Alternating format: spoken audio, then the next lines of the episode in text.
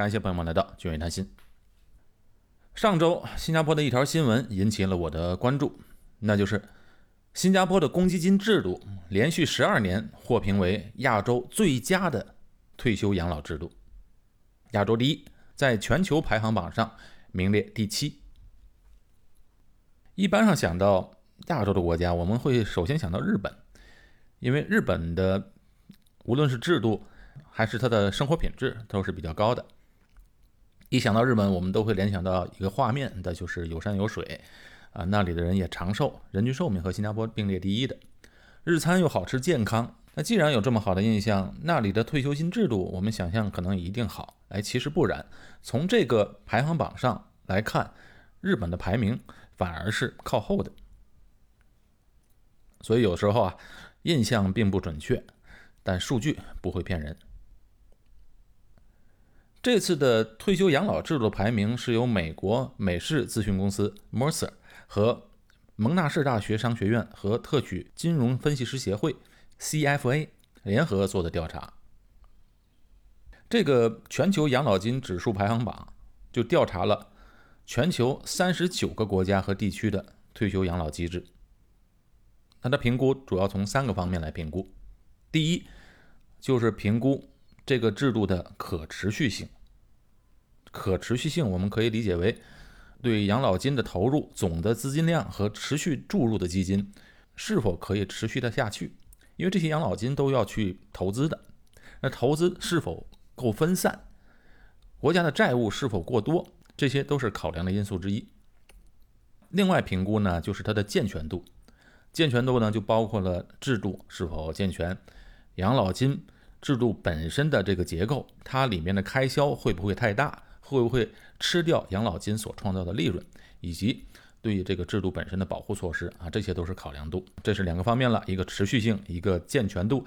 最后一个呢，就是要考虑这个制度是否足够充足啊，这个制度的资金成长性和制度的设计，还有税务方面的优惠等等。然后这里呢，分出了 A、B、C、D 的评级。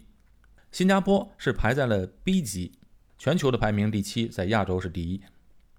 那在所有被评估的退休养老金制度当中啊，荷兰排在了首位，评级为 A。丹麦和以色列分别为第二和第三。排在 A 的国家只有这么三个，而且各个级别里面呢还分别有评语啊，这评语就好像新加坡的学校的评语差不多，又打分又给评语。对于 A 类评级的评语为，啊，这个制度呢强大、一流，可带来良好的收益，也可以持续发展，而且有高度的诚信，可以说是非常完美了。那 B 类的国家，除了新加坡之外，还有瑞士、澳大利亚，啊，澳大利亚排在新加坡的前面，还有新西兰、挪威、德国、爱尔兰、加拿大等国家。那对 B 类国家的评语是，呃，这个系统啊是非常良好，有很多优点。不过和 A 级相比，它还有一些改进的空间，啊，这就是没有被评为一类的原因。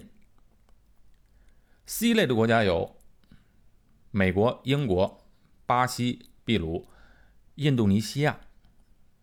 哎，印度尼西亚没想到啊，它可以和美国、英国并列了。还有沙特。意大利、南非等国对这个类别的评语就是，这个系统还算不错，但是它有一些主要的弱点。如果没有改进这些弱点呢，其有效性和可持续性将受到质疑。最后一类就是第一类，第一类的国家有阿根廷、墨西哥、中国、印度、韩国和日本。我一开始没想到的是，日本啊。竟然排列在最后这个级别，排名垫底的是泰国，泰国排在第三十九名。为什么只统计了三十九个国家呢？那很显然，这三十九个国家的退休金制度还比较靠谱。那三十九个国家以外的国家的退休金，哎，那也就不用看了。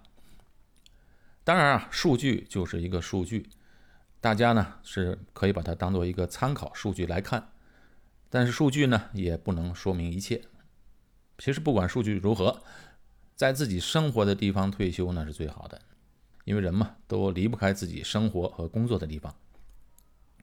哎，经常有人会觉得，哎，等老了去国外一些地方比较适合养老、生活成本比较低的地方去退休。啊，但其实这种想象的是好，但却不实际。首先，去其他的国家退休，比如现在很多人想去马来西亚退休，但事实上，首先这个他的退休成本其实并不便宜，那边的平时基本生活费并没有想象的那么便宜。而且作为外国人，你到了那边，首先要买房的问题，在当地买房呢，肯定是要买到一定资金量以上的一些房产才行。而且，退休最大的开销其实就是医疗嘛。医疗呢，在那边也不能享受医保，所以各种事情都不方便。而且两年前还做了一期节目，提到了在那边买当地的房产的一些弊病。其实两年过去了，我当时所说的，现在基本上都成为现实了。很多人在那边买房确实吃了亏。我们有时候去国外看到房产啊，就觉得哇，这里的房价真便宜。可是这个便宜呢，你要看跟谁比。你在马来西亚买的房产，或者在新加坡买的房产，一定会一定要和当地的房产来比较，这样做对比。因为和两个不同国家的房产来比较，那毫无比较的意义。好，以前还有人经常会讲到，到了呃欧美一些高福利的国家，到那些地方去退休，那比较好。其实呢，这里是有个误解。不管哪个国家的退休金呢，都是靠政府设计的，靠人们平时工作积累起来的。你说政府发的那个钱呢，其实那不是退休金，那是救济金。没有一个健全的退休金制度是国家白白给钱养老的。如果真的是白白给钱养老，那显然这个制度肯定也持续不下去。退休啊，它首先它不是一个国家的责任。退休也不是别人的责任，退休一定要是自己负责的。而且现在退休的观念也更新了，退休并不是以前想象中啊，退休之后就待在那儿什么都不做，整天打发时间。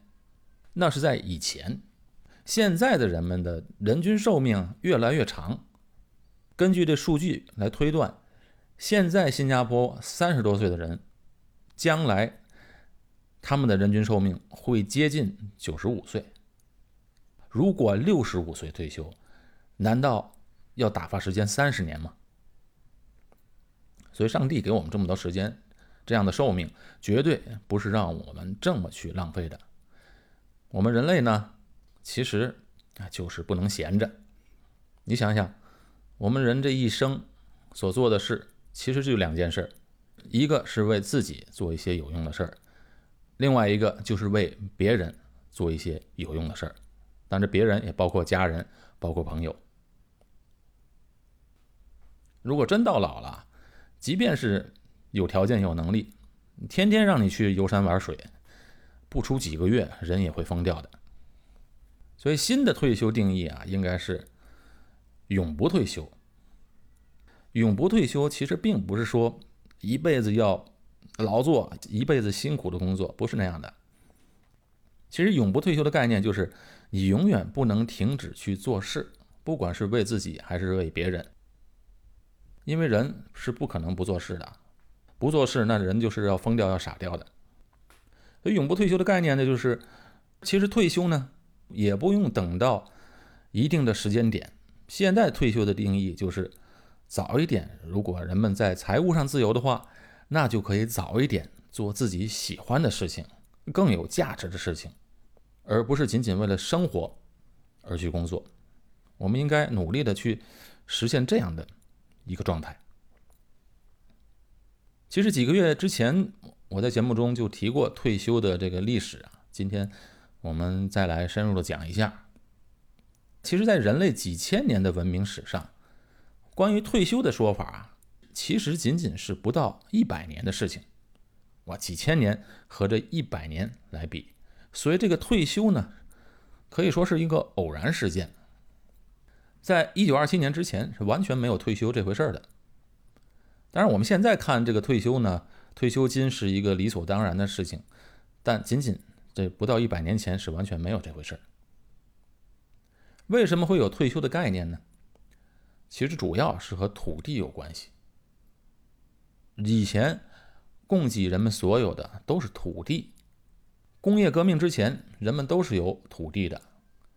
有土地的人，他所有自己的需求都是从这片土地上来的，总能产出一些粮食出来啊，供给自己。如果有余粮呢，还能卖出去。现在也是，现在全世界大部分的农民是没有退休金的。但是后来到了工业革命之后，人们就进入工厂工作了，整天忙忙碌碌和机器打交道。从前呢是靠天吃饭。现在是靠谁吃饭呢？靠老板吃饭，靠技能吃饭。工人们工作肯定能获得温饱，但是也不会有多富裕。而且人们已经丧失了土地，只能靠去打工吃饭。一旦干不动了，真的是没饭吃了。这就带来了很多社会的问题。所以那时候啊，在美国，呃，在一九二七年左右就开始了。开创性的实验了这个退休金的制度，在当时呢，这个制度堪称完美。工作时有收入，到老了干不动了，还有退休的生活来源。工业革命又带来另外一个变化，就是人们都拥到城市了，这时候男人们都要去工厂上班。可是到了工厂上班的工资呢，也不是多富裕，因为离开了土地，人们的消费也增加了。以前很多不需要花钱的东西，现在都需要花钱去买。那这时候呢，妇女们就需要上班来补贴家用了。哎，到了这时候是一个关键的节点，因为从这时候起，孩子就不再看成是家庭的财富了。以前孩子生的越多，那干农活的孩子就越多。那人老了之后，以孩子来抚养，所以那时候生的孩子越多越好，孩子是看作是家庭的财富。那现在呢，孩子反而是看作。家庭的负担了，所以从那个节点之后，人们生孩子是越生越少，孩子少了，那赡养父母的担子也重了，所以这时候呢，退休金制度呢就理所当然的出现了。一九二七年左右，美国就逐渐开始了有了退休金的制度，到了一定的年龄可以领取退休金，老有所养，儿女们也能够解脱出来。可以说这个制度非常好。是人类历史上福利制度的一大飞跃，但是这个制度行在当时是行得通的，到了现在有点行不通了。为什么呢？为什么社会进步了反而行不通呢？其实也正是由于这社会的进步，医疗卫生水平提高了，人们长寿了，那这个制度呢，慢慢开始行不通了。因为以前人民寿命短啊，真的是七十古来稀，那时候呢。基本上退休的时候也真的是干不动了。一般上那时候退休之后没几年啊，不到十年，开始呢，这些人们就陆陆续续的走了。那现在呢？现在人们都长寿嘛，全世界的退休金制度都是按照一百年前的情况来设计的。那人生那时候大部分的时间是工作的，赚钱的时间要远比退休的时间长，长得多得多。可现在呢，领取退休金的时间是越来越长了，那创造财富的时间短，索取财富的时间长，所以这个退休问题上，各个国家的负担都大幅增加。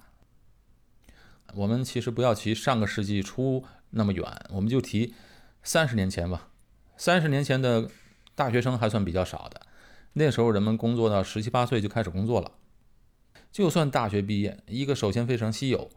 再有呢，当时大学生也就二十二三岁，也开始工作。那个时候二十二岁工作到六十岁退休的话，工作时间有整整三十八年。那现在呢？现在人们基本上都能够完成大学学业啊，不管这个大学含金量如何，起码大家都有个大学上，而且好多人还要读研究生、博士生。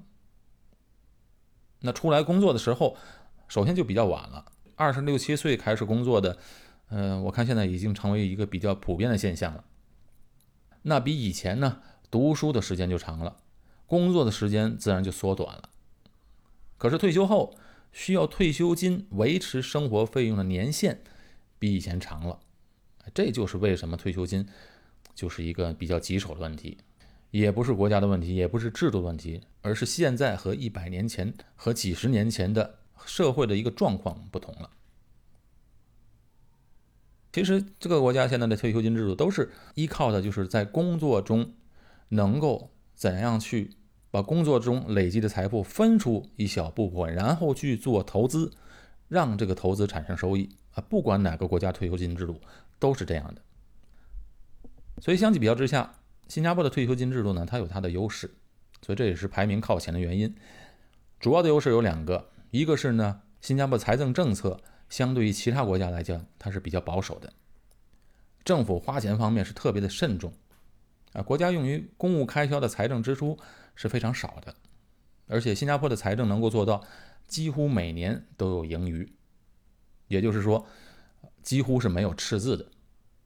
今年不算啊，今年肯定是疫情造成的这个经济萎缩，国家已经花了很多钱了，所以今年一定会有赤字。但是在过去来看，新加坡很少有赤字的，从来不会因为为了推动经济而而发过多的债。换句话说呢，其实就是不印钱，或者是印钱比较少。印钱比较少呢，就代表花未来的钱比较少，甚至不花未来的钱。因为，新加坡的一个财政理念就是为下一代的新加坡人尽量多存点钱，多存下一些财富，而不是给下一代人造成负担。换句话说呢，不要为了这一代而给下一代子孙们造成负担。在这一点上，国民还是很有共识的。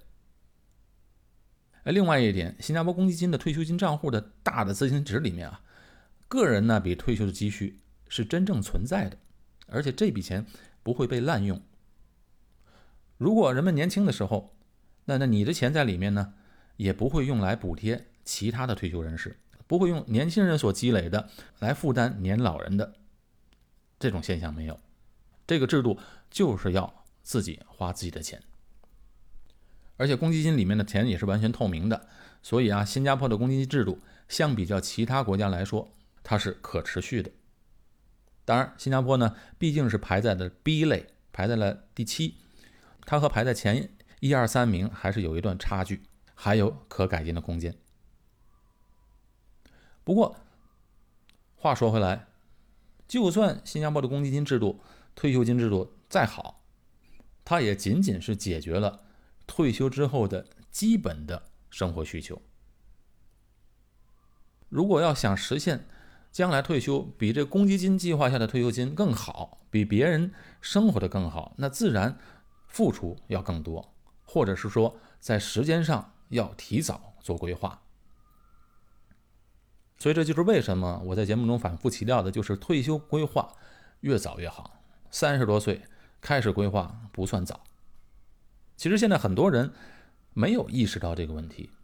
就算制度再好，将来公积金的退休年金，将来的时候够不够花？其实现在看来是够花，将来会怎么样？其实我们看的也不是很清楚。再有，我们现在做自己的退休的计划。一定要以一百岁为目标。大家想了哈，一百岁是不是太不太远？谁能活到一百岁？是百岁寿星是少，但是将来会越来越多。比如我刚才说了，今后人均寿命可能更高，可能到九十五岁了。所以人们做退休计划一定要给自己留有余地。这就是和平时运动一样，你比如骑车。骑自行车骑行的话，你如果设定的目标是五十公里，骑到四十公里的时候，你就累得已经不行了，很可能就完不成这五十公里。但是你的计划是八十公里的时候，那这五十公里啊，这目标很轻松就能达到。所以你的目标够长远、够大的话，那你一定能实现或者接近这个目标。再有呢，除了公积金制度。要好好利用之外，也一定要有一些其他的补充规划，哎，不能完全依靠公积金制度退休。这公积金制度啊，刚才说了，只是提供一个基本的需求，是给我们的是一个基本生活费，英文来讲就是一个 paycheck。但是，如果有人想要退休时更充裕、更能够享受人生的话，那也要有一张 play check。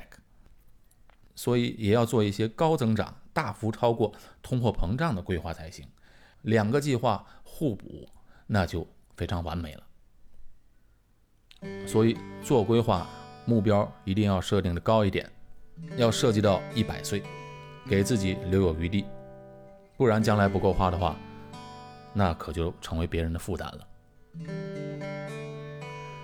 好，那今天的节目就到此结束。我是高俊伟，在新加坡，我们下期节目再见。